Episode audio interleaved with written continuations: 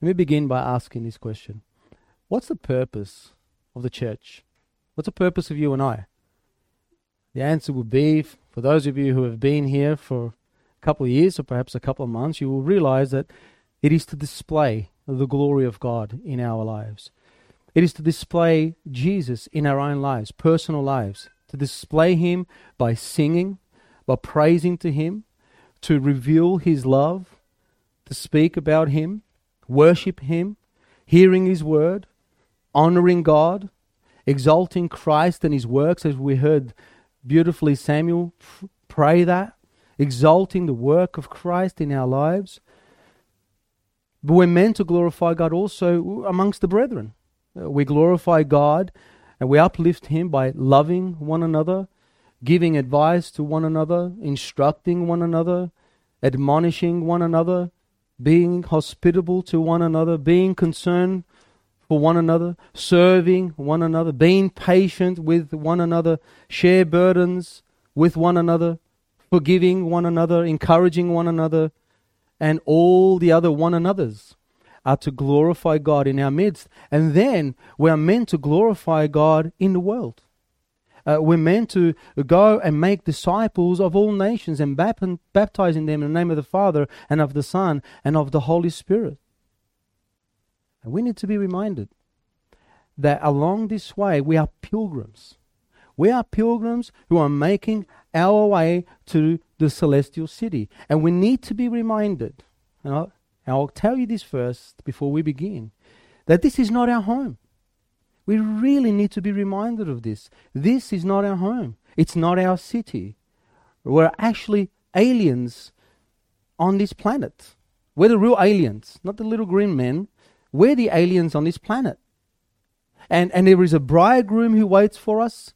There is a king who's preparing a place for us, and that king has a kingdom, and we will become partakers of that kingdom. Death will be no more. Pain will never be again. Troubles will be foreign. Tears will come to pass. Sorrow will have no part in us.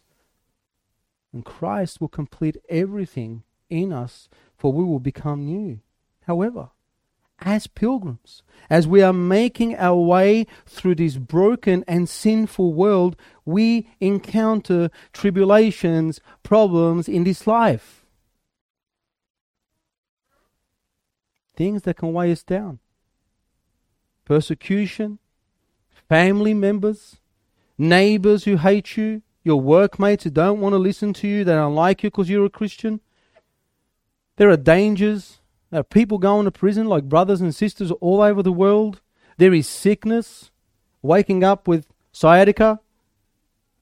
There are pains.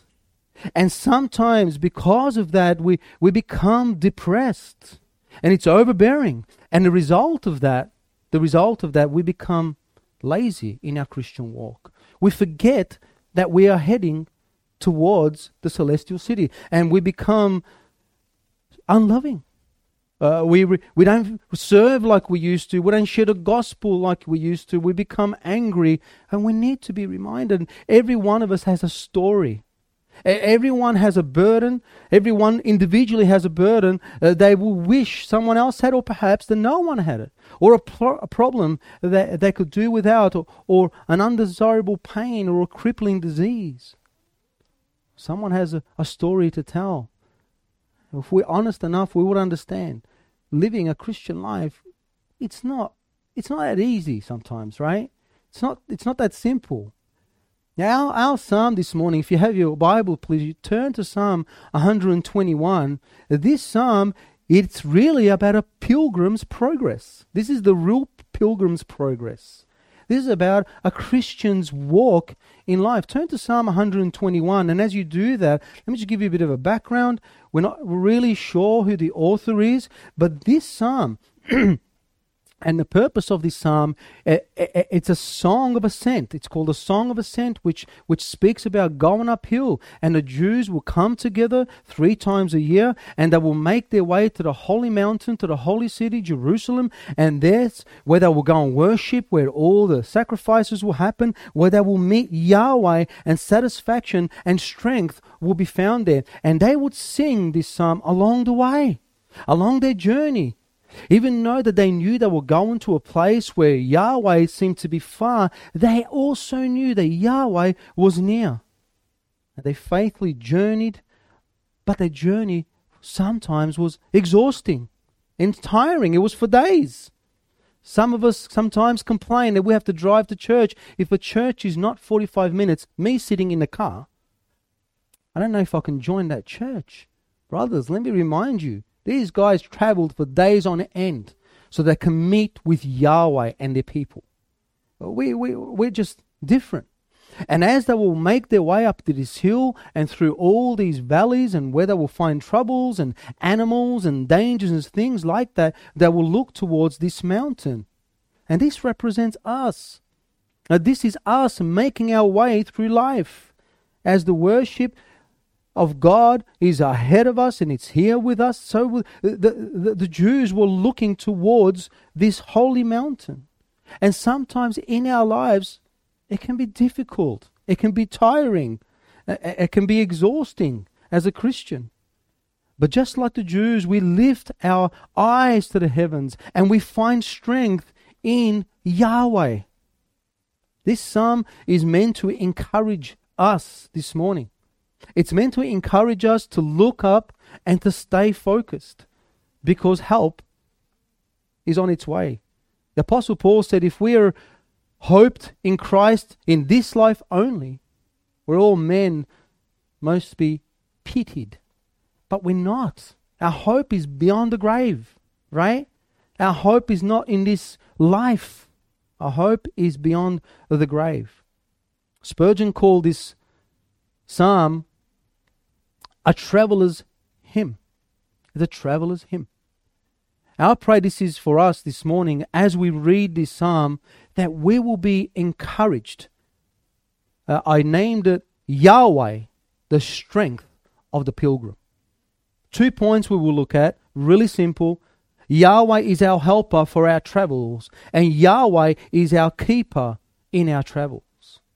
It's a wonderful psalm. I pray, brothers and sisters, that you will be encouraged.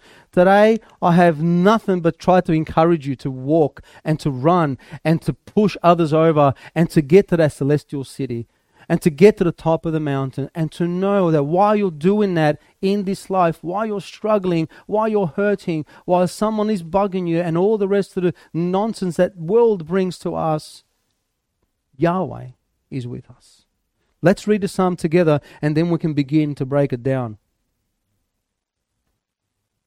I will lift my eyes to the mountains. Verse 1 From where shall my help come from? My help comes from the Lord who made the heaven and the earth. He will not allow your foot to slip. He, will, he who keeps you will not slumber. Behold, he who keeps Israel will neither slumber nor sleep. The Lord is your keeper. The Lord is your shade at your right hand. The sun will not smite you by day, nor the moon by night. The Lord will protect you from all evil. He will keep your soul. The Lord will guard your going out and your coming in from this time forth and forever. Here's what we see. The first point Yahweh is our helper. And the psalmist is looking up. His focus is upward. Our focus must be upward. He's looking up and he's looking up where Yahweh will meet the people of God on the mountain. That, that's Yahweh promised the, the Jews a specific beautiful relationship with them. His promise to them. Psalm 87 1 says, His foundation is on the holy mountains.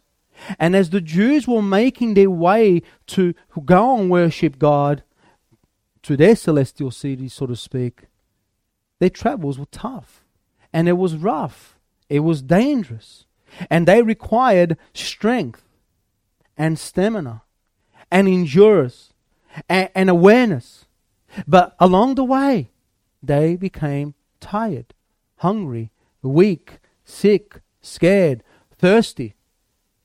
But their desire was to look up. Their desire was still to go forward.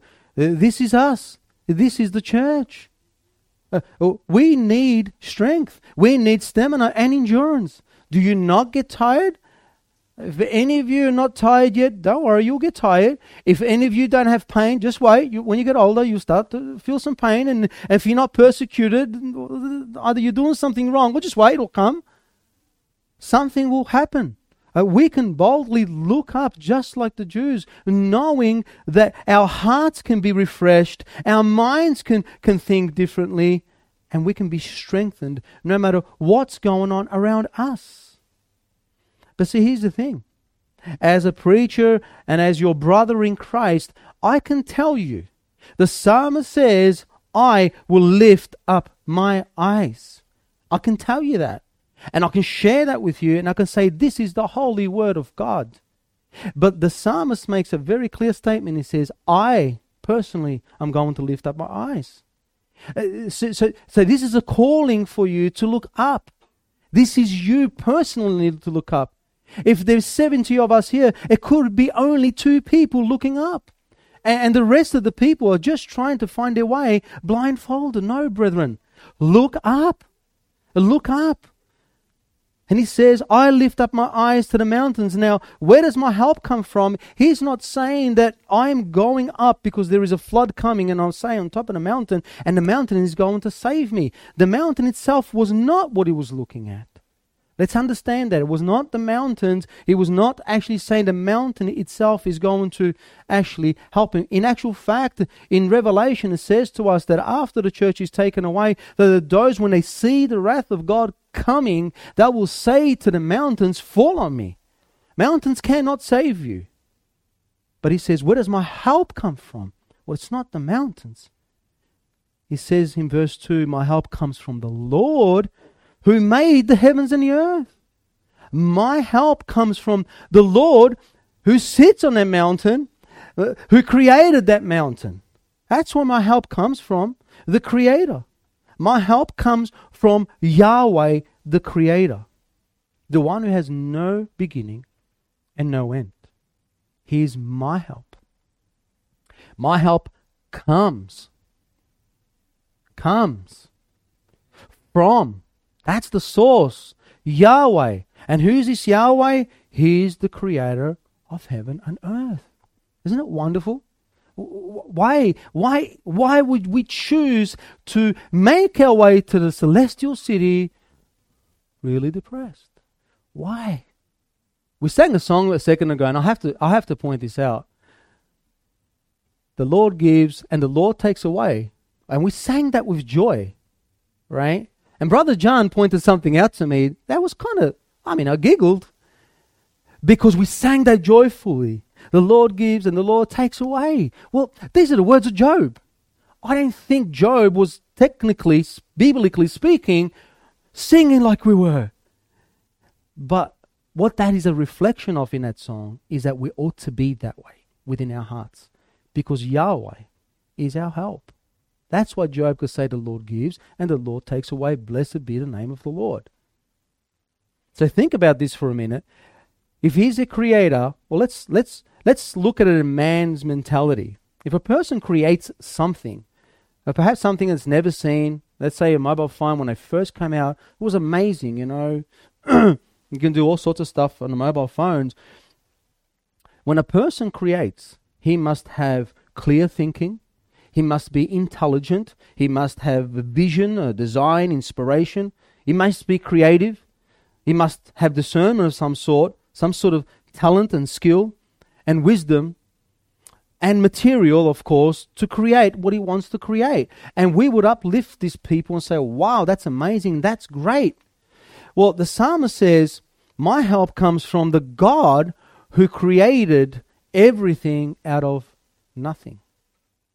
My help comes from the God who did not gain wisdom through eons of time. Uh, he is wisdom in himself. Proverbs says 319 the Lord by wisdom founded the earth. By understanding he established the heavens. Our creator God is not man, He's not a false God. Our Creator God, uh, by the way, uh, did not actually put the earth and, and uh, as some pictures and an atlas and or on and an elephant. Our, our God is so amazing and so powerful. Uh, the, the scripture tells us in Job that he stretched out the north over an empty space and he hangs the earth on nothing. Our God displays his glory in the heavens. Our, God has made us in his image. Our God uh, put the heavens above for rain. Our God is the creator of all things. And listen to this He owns all things. The heavens are yours, Psalm 89:11. The earth is also yours, the world and all it contains. Ah, you founded them. Our God did not just do this by his own power of his word, but by the same word he upholds it. Our God is the same yesterday, today, and forever. Our God, this God said to his people, I will never leave you nor forsake. Wow. Can you say, I don't want to look up? This is the covenant God who promised to help. The unchanging God, the all self existing God, the one who controls everything, owns everything. He says, I am your help. Yahweh. Who's Yahweh? Oh, that Yahweh is Christ. He is your Savior. He is the one who justified you, and He's the one who will sanctify you. Look up, brethren. Look up. There is strength in the face of Christ. Look up and find hope. Look up and your hearts will be on fire for Christ. Look to the mountains and see Jesus Christ ready to help you. But the problem is, sometimes people look elsewhere. They look elsewhere we think that we can gain strength, or perhaps if we're struggling with finances, we make more money and we want to be more secure. Sometimes people try to find strength from their wives and their children and their neighbors and their friends. But if God alone is our source of help, why will we go anywhere else? Some perhaps may say, Well, I understand, Ralph, and the, the Lord can help, but can He help me? Well, says he can. Um, the Lord can help, but can I trust him? Well, that's a different issue. Maybe you don't know God the way you ought. Because you can trust God. He promises and he does not lie. Is God able to help and change anything? Yes, he is. Can he help you? Yes, he can. Sunday school answer yes, Jesus. Well done right? He can help you. Yahweh's, He's in heaven and He's with us. Yahweh's dwelling place and the earth is His footstool. Is there anything that Yahweh cannot do? Is there any hurt that He cannot heal? Any wounds that He cannot sew together? Any trials that you're facing that He cannot help? There any weakness in you that God cannot strengthen? Think about this. Romans 8:32 tells us this. He who did not spare his own son but delivered him over for us all, how will he not also with him freely give us all things? The hardest thing for God was to give up his son. Anything else is very easy. And God can help. As much as Jesus alone is the source of salvation, whereby we are justified, He is the source of our sanctification, where we are strengthened. God, who made a way out for His children through Christ, will deliver us on the way home. What a wonderful truth. The Lord is your help. Look at it. Lift up your eyes. My help comes from the Lord. Is there anything that God cannot do? If the scripture tells us what is impossible with man is possible with God, now what's impossible with man is to be saved by himself. That's in a context. And if that is impossible, and God says He makes that possible, meaning salvation is all of the Lord, then everything else is easier than that God. Amen? That's your first point. Your God, the one you believe in, the one you worship, the one you call, He caused you to be born again, the one who gave you a new spirit, that gave you a new heart, new affections, new desire. And the reason why you want to go to the celestial city is because you want Him. That same God says, Look up. That same God says, I'm your help. Don't trust in horses and don't trust in princes. Don't trust in your own strength. Look up. I will give you the help. So we come to our second point the Lord, because this is a bit bigger, the Lord is our keeper in our travel. Now let's, let's break that down. He is our keeper. Now look at that in verse 3. The Lord will not allow your foot to slip. He keeps you and he will not slumber. Behold, verse 4, he keeps Israel. Verse 5, the Lord is your keeper. And verse 8, he will guard you. Wonderful promise. Yahweh, who helps us through the tough and wilderness of life. He doesn't just do that once, this is a continuous action. God is not asleep. And it says there in verse 3, I want you to notice this. There's something that's just, just can go over our heads. This Yahweh says, He will not. Now this is, He will not. This is emphatic. He will not. The one who keeps us says, He will not. Brethren, if the Lord opens a door, no man can shut. And if a, a man thinks he can, woe to him. And if God closes a door, no man can open. If God says He will not, I'm just going to take a stab at this. He will not. He will not. And if there is anyone among the children of man by sheer insanity that they think that God says he will not and he will, I feel sorry for that person. God says he will not allow. He will not allow. He, he, he will not permit. He will not give over his children. He will not allow his children, those whom he loves, to ever fall away, to ever be moved. This is a promise of God. And when I hear about people who were Christians for such a long time, and I look at the scriptures and they say, I've denied the faith. I'm now gay. I, I, I am, I'm wearing a rainbow clothes. Well, according to scripture, my God says He will never leave you and He will never let you fall away that much. You do the math. If my God says you will never fall away, then you will never fall away. And if those who have fallen away claim to be Christian for 20 years, they will never believers.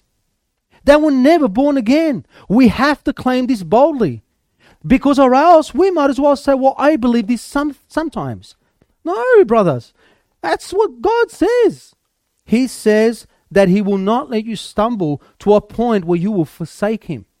That's what that's talking about. To a point where you will leave God. Oh, you will fall, you will stumble, you will trip. You'll get angry, you're to sin, you're to you're to struggle. This is the struggle, but you'll never fall to a point where there is no hope. You will never fall so far in the ditch where you're never to see light again because up there is Christ and light is above and he will always guide us. Always. And he says, if he will not allow it, your foot to be moved, then it's not going to happen. Think about this. Think of a building that is that is uh, earthquake proof, and yet I've seen earthquakes happen and the building goes down, right? And it falls and it comes like paper. Us believers, on the other hand, sometimes we can fall. Uh, sometimes we feel like we have cracks in our building, mind, thoughts, emotions, perhaps, perhaps physically, you know, persecution, whatever it is, fill in the gaps. But our foundation is solid. We're never going to be moved to a point where we're going to become like powder, like a building. God says He will not allow you to fail, and He will not allow your foot to slip that far. there is hardship, there is persecution, whatever stumbling block is your way, God will not allow you to be shaken to a point where you will not return. What a great promise! It is a beautiful promise, brethren. It really is. You may feel like at times you've lost a battle where your foot slips, but you're never going to lose the war because he who fights for you, he is with you, in you, and he promises to keep you.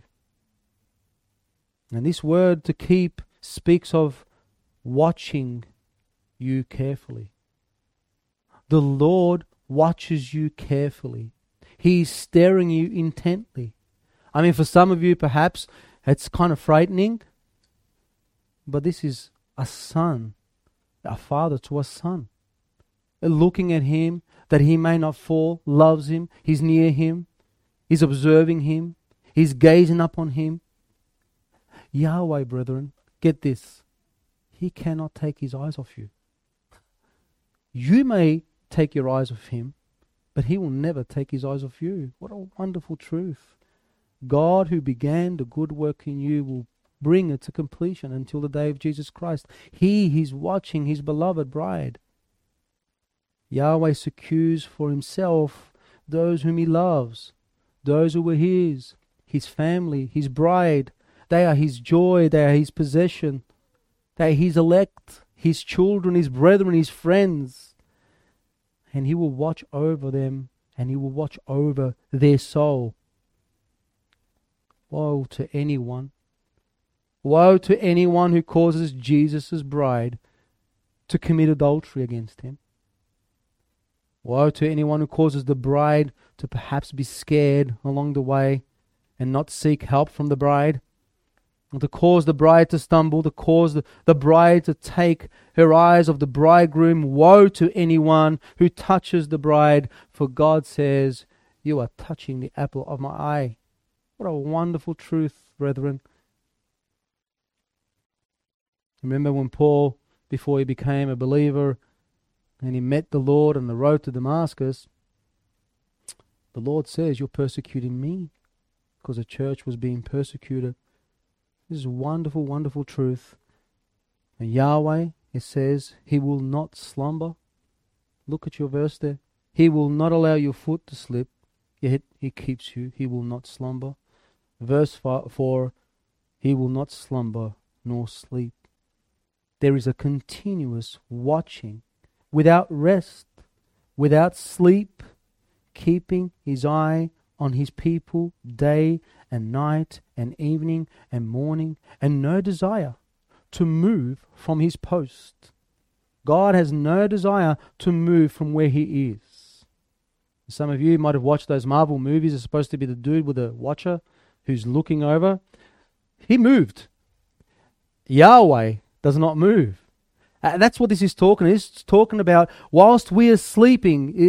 the imagery here is this: that God is that guardian, that guardian does not move. And in them days, if if a king, you know, who was always being assaulted by his enemies and they wanted to take over his fortress and whatnot, he would have to go to sleep. And they would have guardians, they will have guards who would guard him while he was asleep. And while he was asleep, uh, they perhaps will kill people he wouldn't even know right? This is us. God guards us even when we don't see stuff. Isn't that amazing? You know, sometimes have you ever thought of this? If this is true, and we believe this to be true, right? Amen? Okay. If this is true, then, you know, in the troubles of our lives, well, if God is not guarding us, then how much more troubles will we have? There could be other troubles that God is actually getting rid of just so we can actually walk even further, right? Because we don't always have to see the troubles that are behind closed doors in the spiritual realm. God could be doing that greater things that we see. And take courage, brethren. When you find yourself in the valley of the shadow of death, Yahweh is with you. No matter no matter what. He's there in your trials, He's watching over you, He's guarding you, and He's always protecting you and in that, He strengthens you. When you find yourself in deep distress of affliction, of this anxiety life, He's always guarding you. He's gazing at you and he's defending you when you find yourself in tough situation where all seem to be that's it. I've got nothing left. He's always observing you and he's shielding you and he's securing you. And when you find yourself persecuted for righteousness' sake, he's always attentive just preserve you. Yahweh, he is our help. Yahweh, he is our guardian. Look at me with verse 5 and 6, and let's take it a little bit further. It says, The Lord is your keeper, the Lord is your shade at your right hand. The sun will not smite you by day, nor the moon by night. He protects you. God comforts. Uh, this is the protection where people, of course, back in them days, will make their way to to the mountain. Uh, it speaks about a shielding from the sun because it says the sun won't smite you, nor the moon. But in Isaiah says, You have been a defense for the helpless, a defense for the needy in distress, a refuge from the storm, a shade from the heat. Isaiah 25 4. Psalm 109:31 says, He stands at the right hand of the needy to save him those who judge his soul. The Lord is your shade. He is your protector. Did you get that? Why would the psalmist say, The Lord is my shade from the security also of the moon? And I had to look into that. Why did, why did he put that there? It's kind of funny to me, understanding this actually. Can I understand the sun? I said, Why the moon? Apparently, is just some thoughts throw out there just for you. They believed back in them days that the moonbeams would actually physically and mentally attack you somehow. So the psalmist throws that in there, not so much so, okay, for that, that he believed that because it's a poetic. This is poetic. And what, what the psalmist is actually saying from morning to evening, 24 hours a day, God is shielding you. Okay? But of course, we know that, that God used human authors uh, to write these things. And what the psalmist is actually saying, God is protecting you all the time. There's not a there, there's no, no nothing that even falsehood could actually attack you. God is protecting you all the time, uh, from morning to night. But here's the thing: if we read all this, there has to be then an understanding of this. That we obviously are going to go through tribulations and distresses and things like this in life, because this does not say that my God is my helper, my shade, my security, and all those wonderful things, it does not say that God will remove your problem. Never says that God will remove that problem. He will just make you stronger through it. Psalm uh, sorry, Acts 14:22 when the apostle was strengthening the souls of the brethren, he says through many tribulations we must enter the kingdom of God. So, so we need to understand that, brethren, uh, that we will not be spared death, pain, sorrow, tribulations, persecution. We're not going to be spared these things. But He's our helper. And if we believe what we read, then we will be strengthened. He gives us strength. But Yahweh, even though this happens, nothing can touch us because Yahweh said that. Unless He allows it. No trial, no pain, no sorrow, nothing can kill us, especially spiritually. All right? Because God will protect us. Psalm 28 7 says, The Lord is my strength and my shield. My heart trusts him, and I am helped. And then the psalmist goes on to say in verse 7 And 8 The Lord will protect you from all evil. He will protect your soul. The Lord will guard your going out and your coming in from time, this time, forth and forevermore. He will protect you. God will protect you from, from the presence of evil. God will protect you from the influence of e- evil. Evil will raise and will lift its ugly head against the believers. And the believers will be tempted by evil and evil will come in the form of distress and persecution, at home, attacks, and all sorts of things.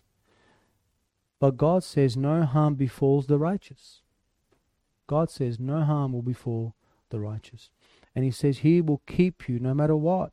The Lord Yahweh will keep your soul.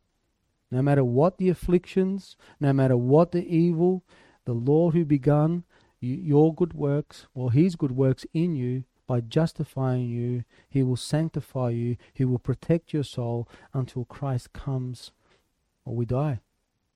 The Jews were being protected all the way to Zion. It says going in and out.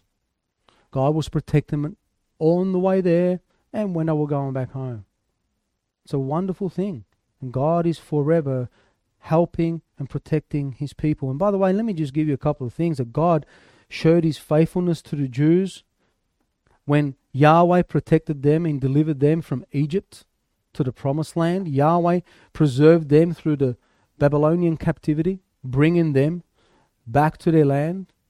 Yahweh parted the Red Sea so that the people could cross over, and then he killed the rest of the evil men by drowning them.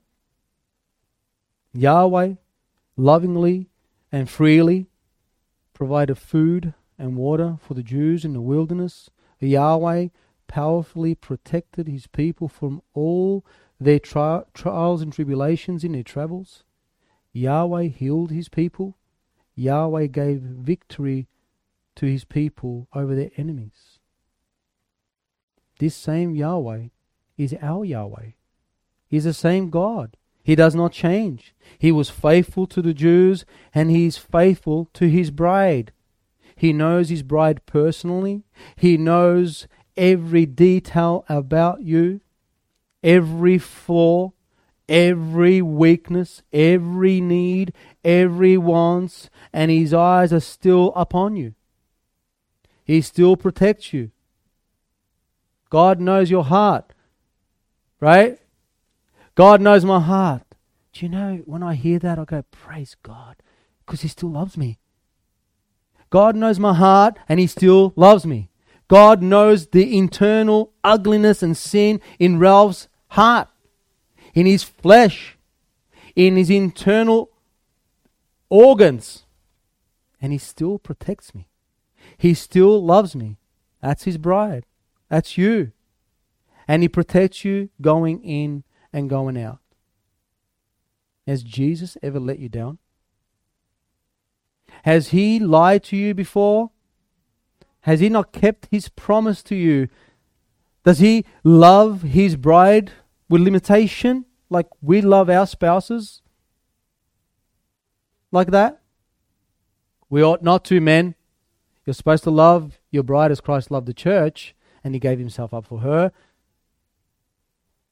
Has Jesus not loved his bride enough that he gave himself up for her? We might have different problems, we might have different tribulations and, and different persecutions and, and all sorts of things, but we all praise and worship the same Almighty Yahweh.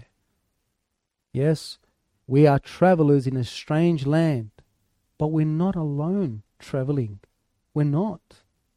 He does not leave us by ourselves. Brethren, we're all making our way to the celestial city.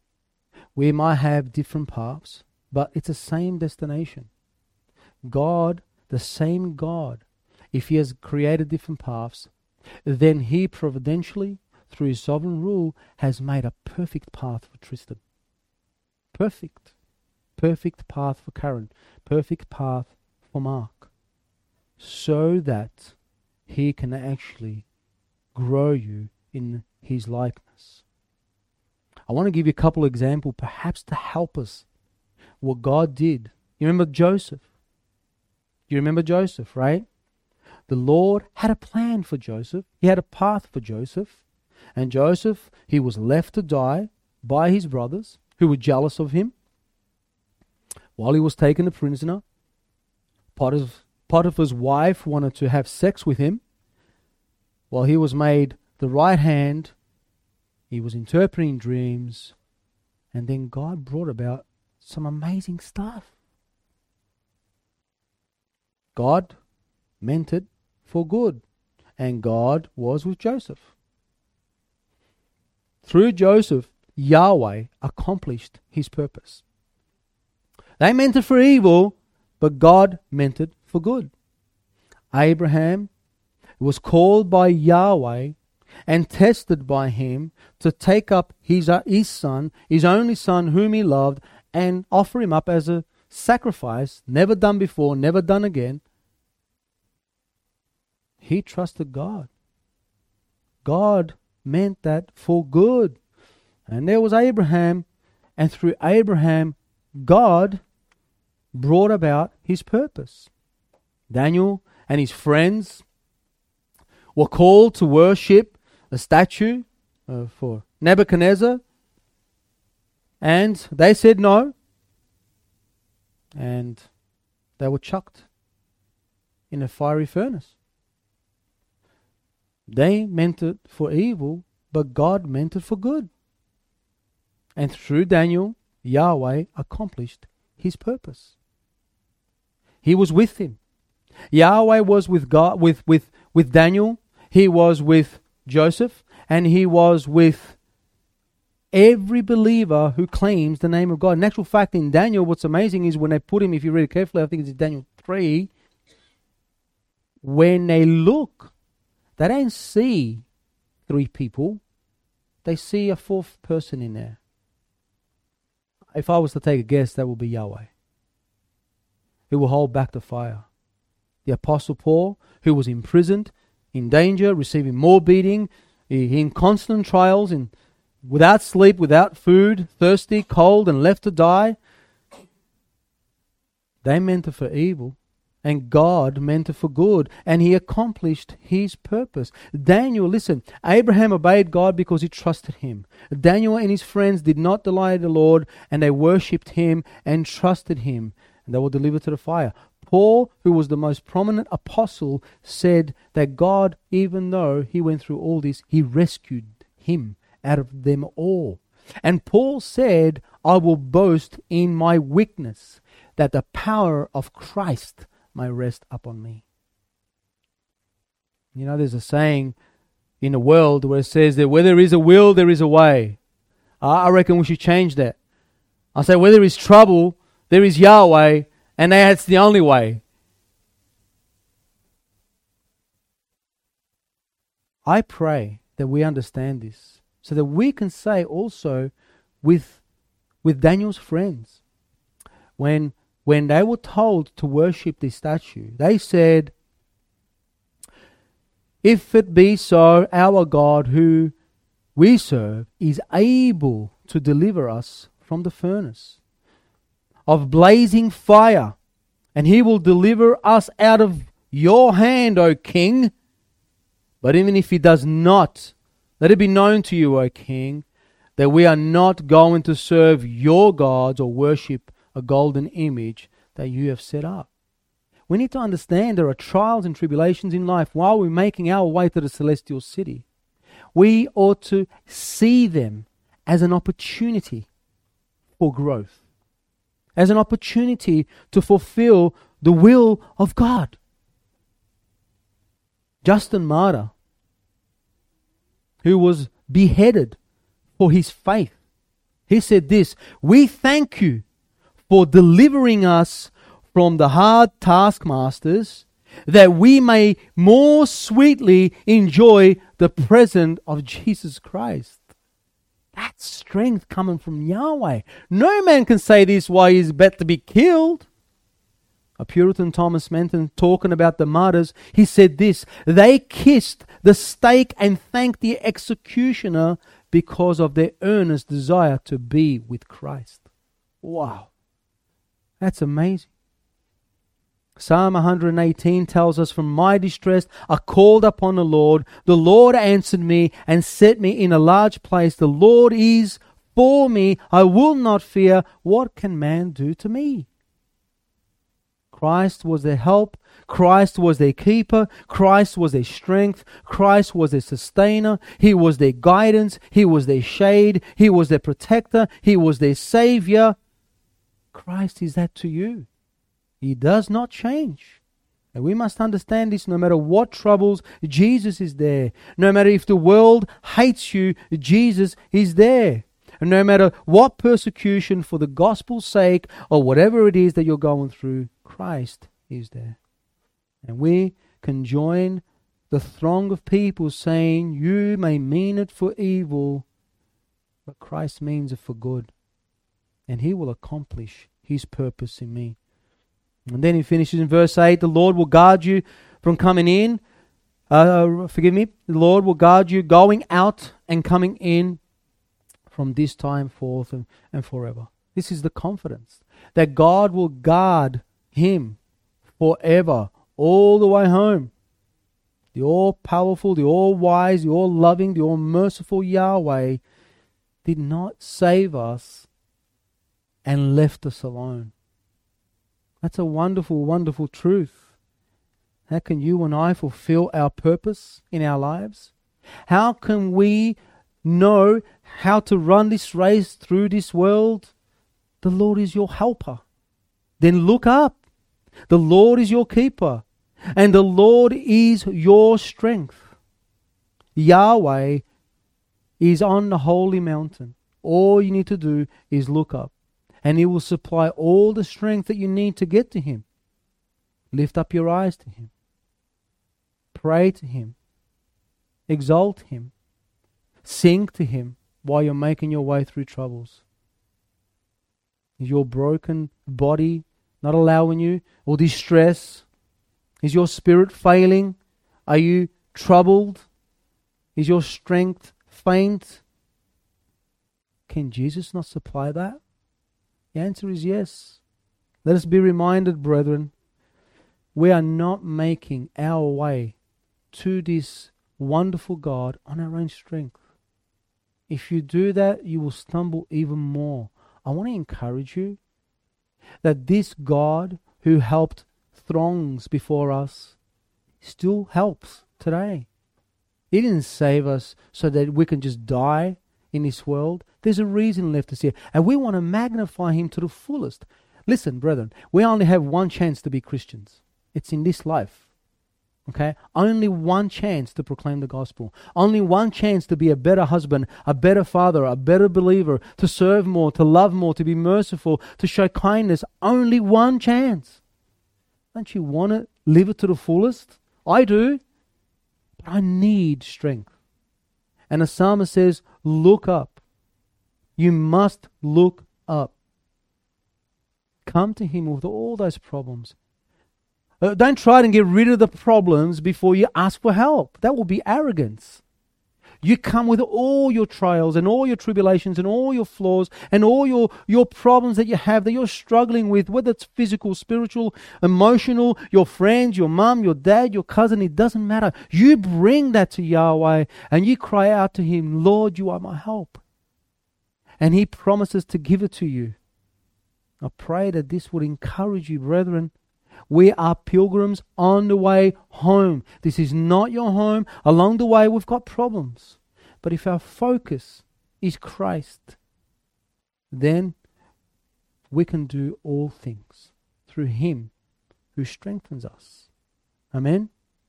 Let me just finish with this wonderful little doxology from Jude. Now to Him who is able, He has the power he has the strength to keep you from stumbling. To keep you from stumbling and to make you stand in the presence of His glory, blameless with great joy. To the only God, our Saviour, through Jesus Christ our Lord, be glory, majesty, dominion, and authority before all time and now and forevermore. Amen. Let's pray. Oh Lord, you're such a great God. You're a big God. You're a God who upholds all things. And here we are, Father. As we're making our way through this sinful and broken world, we're not exempt from pain, from tribulations, from hurts from persecution. Oh Lord, but what a hope that we have that is above the heaven. Will you sit at the right hand, oh Lord of the Father, Jesus, Lord, you can help to the utmost.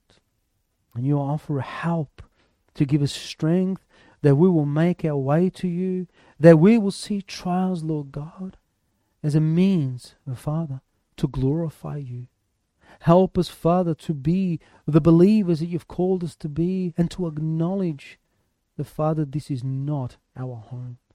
And a Yahweh along the way, He's strengthening us that we may become more like Jesus Christ.